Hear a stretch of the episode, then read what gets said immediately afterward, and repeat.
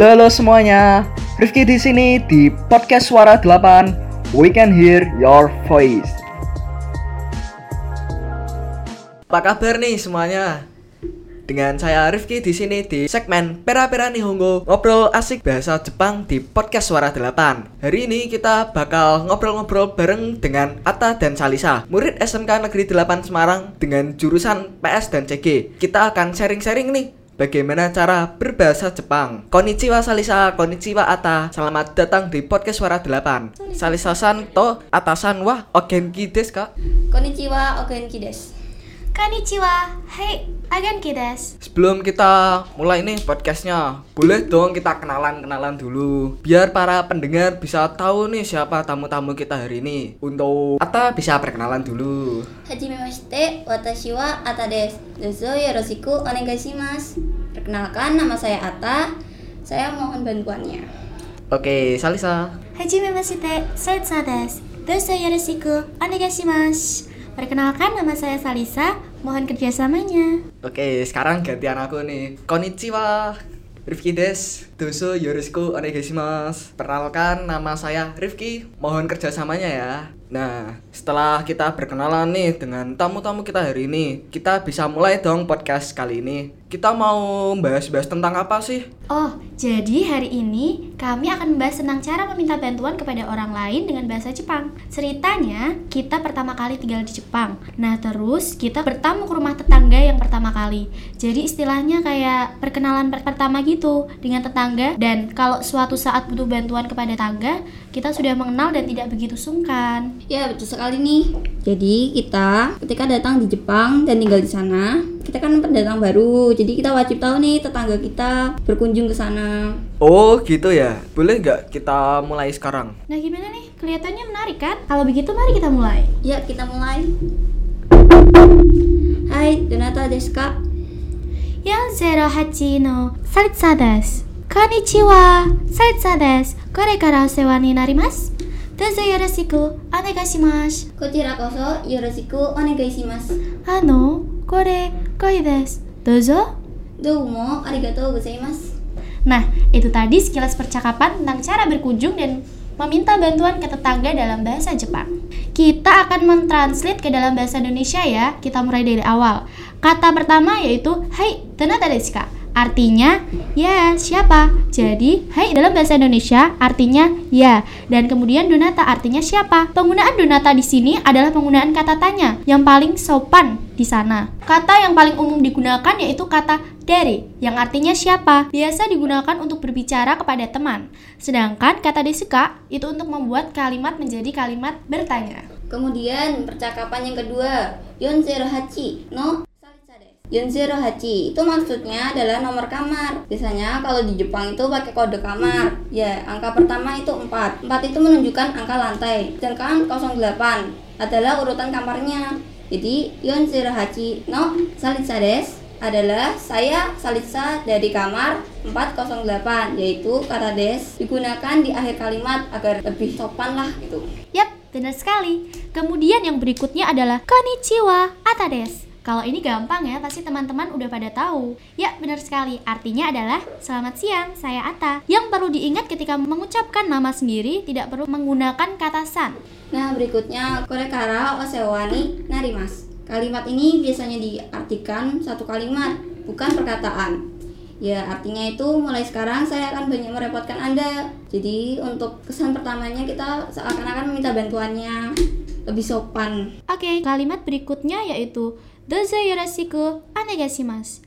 Kalimat ini sering kita dengar pada saat percakapan bahasa Jepang. Artinya, mohon kerjasamanya atau mohon bantuannya. Kalimat berikutnya itu kochiro koso yoroshiku onegai shimasu. Kalimat ini sering digunakan untuk membalas kalimat dozo yoroshiku onegai shimasu. Ya, artinya sama sih, sama kayak mohon bantuan atau kerjasamanya. Yang selanjutnya yaitu kalimat Ano, kore, koi desu, dozo. Kita bahas satu persatu ya. Yang pertama yaitu ano. Ano adalah permisi. Biasanya ano ini digunakan di awal kalimat. Kemudian kore. Kore artinya adalah ini. Sedangkan kohi artinya adalah kopi. Yang terakhir dozo artinya adalah silakan. Jadi, kalau disambung arti kalimat tersebut yaitu Permisi, ini ada kopi, silahkan. Nah nih kalimat terakhir do domo arigato gozaimasu yang artinya itu biasanya terima kasih banyak. Kata domo di sini juga digunakan agar lebih bermakna menekan bahwa kita sangat berterima kasih pada orangnya itu. Dan sering kali kita dengarnya arigato gozaimasu. Kalau di sini ucapkan lebih tepatnya apa lebih bermaknanya itu pakai domo. Arigato gozaimasu. Wah, menarik sekali ya percakapan yang tadi barusan. Bagaimana nih kalau kita ulangi sekali lagi biar para pendengar bisa tambah paham lagi? Gimana? Nah, oke kita ulang lagi ya. Hai, donata desu ka? 408のサリツァです。こんにちは、サリツァです。これからお世話になります。どうぞよろしくお願いします。こちらこそよろしくお願いします。あの、これ、恋です。どうぞ。どうもありがとうございます。Nah, itu tadi ya contoh percakapan meminta bantuan dalam bahasa Jepang dari siswa SMK Negeri 8 Semarang. Oh ya, sedikit pertanyaan nih dari saya. Untuk harapan dari Ata dan Salisa dalam belajar bahasa Jepang tuh kayak gimana ya? Kalau dari saya sendiri, menurut saya kalau misal belajar bahasa Jepang tuh buat apa sih? Ya biar kita setidaknya sedikit banyak agar kita tahu bahasa Jepang. Ya syukur-syukur kalau kita bisa lancar bahasa Jepang dan mungkin liburan ke sana atau punya usaha di sana jadi kita bisa berbahasa Jepang dengan lancar dan juga bisa menambah wawasan, ilmu pengetahuan. Ya mungkin itu aja sih kalau dari Ata. Terus saya sih bahasa, bahasa Jepang itu saya berharap saya bisa paham dengan tulisan Jepang seperti hiragana, katakana, juga kata-kata sehari-hari di bahasa Jepang itu. Nah, harapannya nih kalau sudah lancar dalam bahasa Jepang tuh mau dipakai buat apa? Nah, harapan saya sih mungkin lah saya bisa kerja di sana, bisa Eh, bisa kayak gitu. gitu lah. Iya bener. Mungkin waktu liburan ke sana kan bisa, Iya, bisa setidaknya kata bahasa sehari-hari. Terus kalau misal keterima kerja di sana atau mungkin lebihnya kita bisa membangun perusahaan di sana atau kerja di sana, membangun usaha di sana. Nah, untuk Salisa nih ada cita-cita nggak sih mau ke Jepang atau kayak gimana gitu? Mungkin ada sih liburan mungkin atau mungkin bikin usaha mungkin ya nggak tahu kan kehidupan orang tapi kalau pengen ke sana ada Iya. Wih. Nah, ngomongin impian nih. Kalian punya nggak sih impian buat SMK 8 ini ke depannya kayak gimana?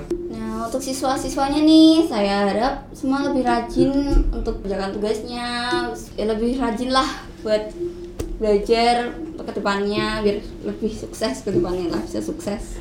Nah, untuk SMK saya harap sih untuk fasilitas bahasa Jepang bisa terpenuhi sama bisa dipanggilkan lah guru bahasa Jepang dari luar kan nambah pengalaman juga gitu bisa cerita-cerita gitulah apa gimana Wih. Nah, buat Salisa sendiri nih kayak gimana? Kalau buat saya ya, mungkin buat siswanya dulu ya. Kalau buat siswanya mungkin kan ini lagi masa pandemi. Pasti belajar itu kan pasti males-malesan, mager, ditinggal tidur lah, apalah. Jadi ya kalau bisa bangkitkan semangat kalian buat belajar lah. Jadi itu pendidikan Indonesia tuh nggak terlalu rendah gitu di kancah internasional. Wih.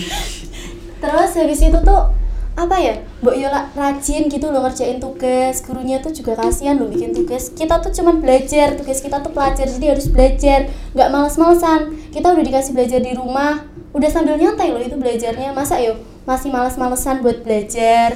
Terus kalau di SMK 8 Semarang sendiri untuk yang pelajaran bahasa Jepang ya saya berharap ya kayak tadi Ata mungkin ya fasilitasnya jadi bertambah makin lengkap. Terus mungkin bisa didatangi guru juga dari Jepang biar kita tahu jadi tuh di Jepang ngapain aja kehidupannya gimana aja kerjanya di sana tuh kira-kira ngapain aja gitu loh. Biar orang Jepang tuh bisa sharing sama kita kita bisa sharing juga sama mereka berbagi apa ya kayak cerita gitu. Oh, berbagi cerita pokoknya kehidupan di sana gimana di sini gimana terus habis itu SMK 8 menjadi SMK yang lebih maju menjadi SMK yang favorit amin, Amin.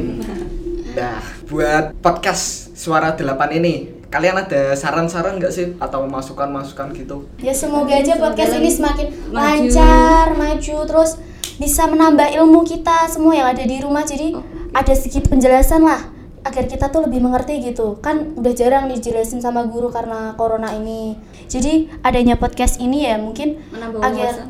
kita tambah wawasan juga iya bener Oh ya, terima kasih ya buat Ata dan Salisa yang telah hadir di podcast Suara 8 ini. Nah, sebelum kita mengakhiri podcast kali ini, di SMK Negeri 8 Semarang tuh ada jargon loh. Jargonnya itu SMK 8 Semarang. Itulah inovatif, disiplin, kolaboratif. Nah, bareng-bareng ya. SMK 8 Semarang. Idola, inovatif, disiplin, kolaboratif. Oke, terima kasih banyak buat Ata dan Salisa yang telah hadir. Semoga untuk ke depannya di segmen Pera-Pera Nihongo semakin lebih baik ke depannya. Amin. Oke, tetap pantengin terus podcast Suara 8 karena setiap minggunya kita bakal sajikan konten-konten menarik. Tetap semangat, tetap patuhi protokol kesehatan selalu. Salam idola. Terima kasih.